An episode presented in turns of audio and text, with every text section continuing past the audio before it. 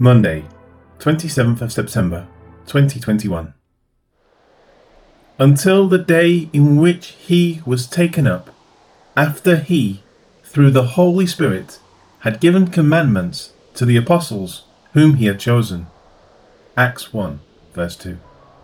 The Greek of these words allows for various translations. Note the connection to the Holy Spirit in these. Until the day in which he was taken up, after he, through the Holy Spirit, had given commandments to the apostles whom he had chosen. NKJV. Until the day in which he was taken up, after he had commanded the apostles whom he had chosen by the Spirit of holiness. Aramaic Bible, also CEV. Another option is that he was taken up through or by the Holy Spirit. The most natural and obvious translation is connecting the Holy Spirit to the giving of the commandments by Jesus. As the ICB confirms, with the help of the Holy Spirit, Jesus told them what they should do. Also, the word translated as he was taken up is actually at the end of the verse. A literal reading would be until the day, having given orders to the apostles by Spirit holy, whom he had chosen, he was taken up.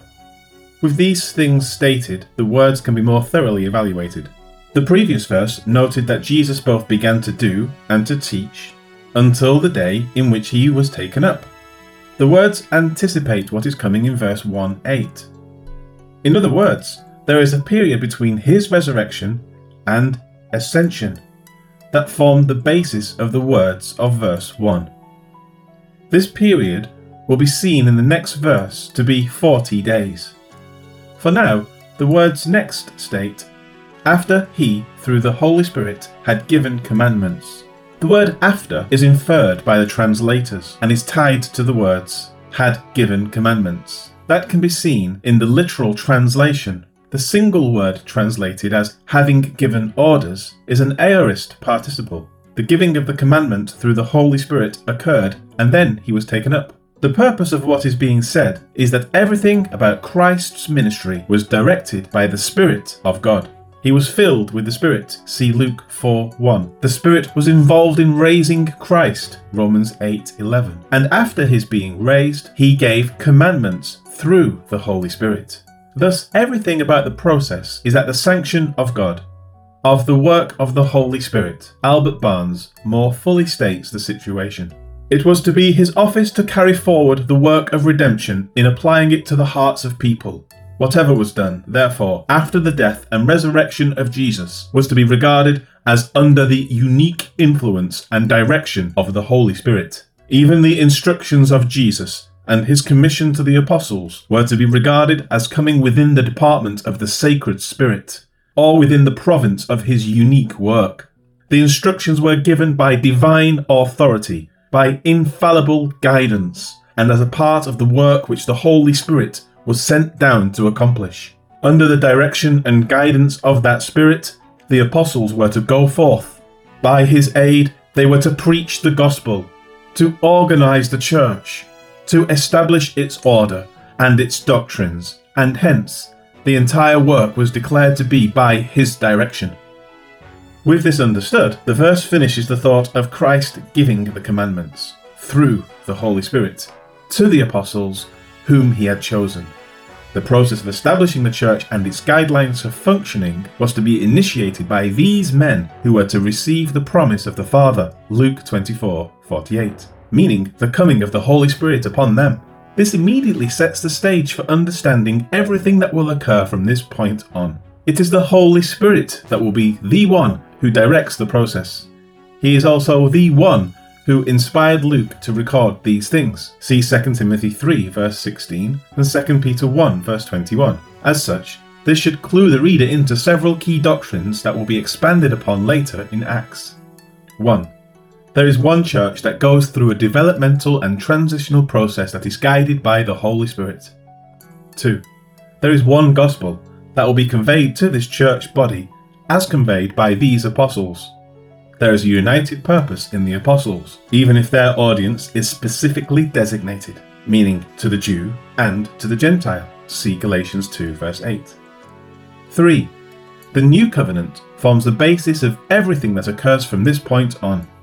A. There is one and only one new covenant in Christ's blood that is applied to both Jew and Gentile. See Luke 22:20 as conveyed to these same apostles by Jesus, and 1 Corinthians 11:25 as conveyed by Paul to the Gentile church in Corinth. B. This new covenant is specifically given to the house of Israel and the house of Judah. See Jeremiah 31 31, clearly demonstrating that the church has not replaced Israel. C. The church is a single, unified body of Jew and Gentile, with the exact same gospel to both. Gentiles are simply grafted into this body. See Romans 11, verses 16 to 25. Sharing in the one commonwealth of Israel. See Ephesians 2, 11 to 13. Understanding these points, we can be aware in advance of several insidious teachings within the church. This includes false teachings such as Hebrew roots, hyperdispensationalism, and so forth. They are heretical and must be vehemently argued against. There is one, and only one gospel, that is given to one, and only one body. The question of national Israel, their eventual restoration, and the rule of Christ during the millennial reign along with all of the associated promises made to them, is not unrelated, but it is separate and distinct from what is occurring in the church at this time. Life application Understanding the intent and purpose of the book of Acts in relation to everything else that is going on in redemptive history is necessary to form a full picture of what God is doing in the world. To separate the church into two separate entities as hyperdispensationalism does, to reinsert the law, in part or in whole, into the new covenant, as the Hebrew roots movement does, or to say that the church has replaced Israel as replacement theology claims, blemishes the intent of what God is doing in the world. Depending on the teaching, it can doctrinally destroy the effective working of Jesus Christ on behalf of all people. It can incorrectly consider other covenant promises made by God to the people of Israel it diminishes the efficacy of the shed blood of Christ, marring or destroying the marvel of what God has done through his perfect life, sacrificial death, in fulfillment of the law and his resurrection. Let us carefully pay attention to what Acts reveals. In doing so, we will avoid these false teachings and we will be able to hold fast to the wonder of the glorious gospel of Jesus Christ. Heavenly Father, Thank you for your wonderful and precious word that leads us to a saving knowledge of Jesus Christ.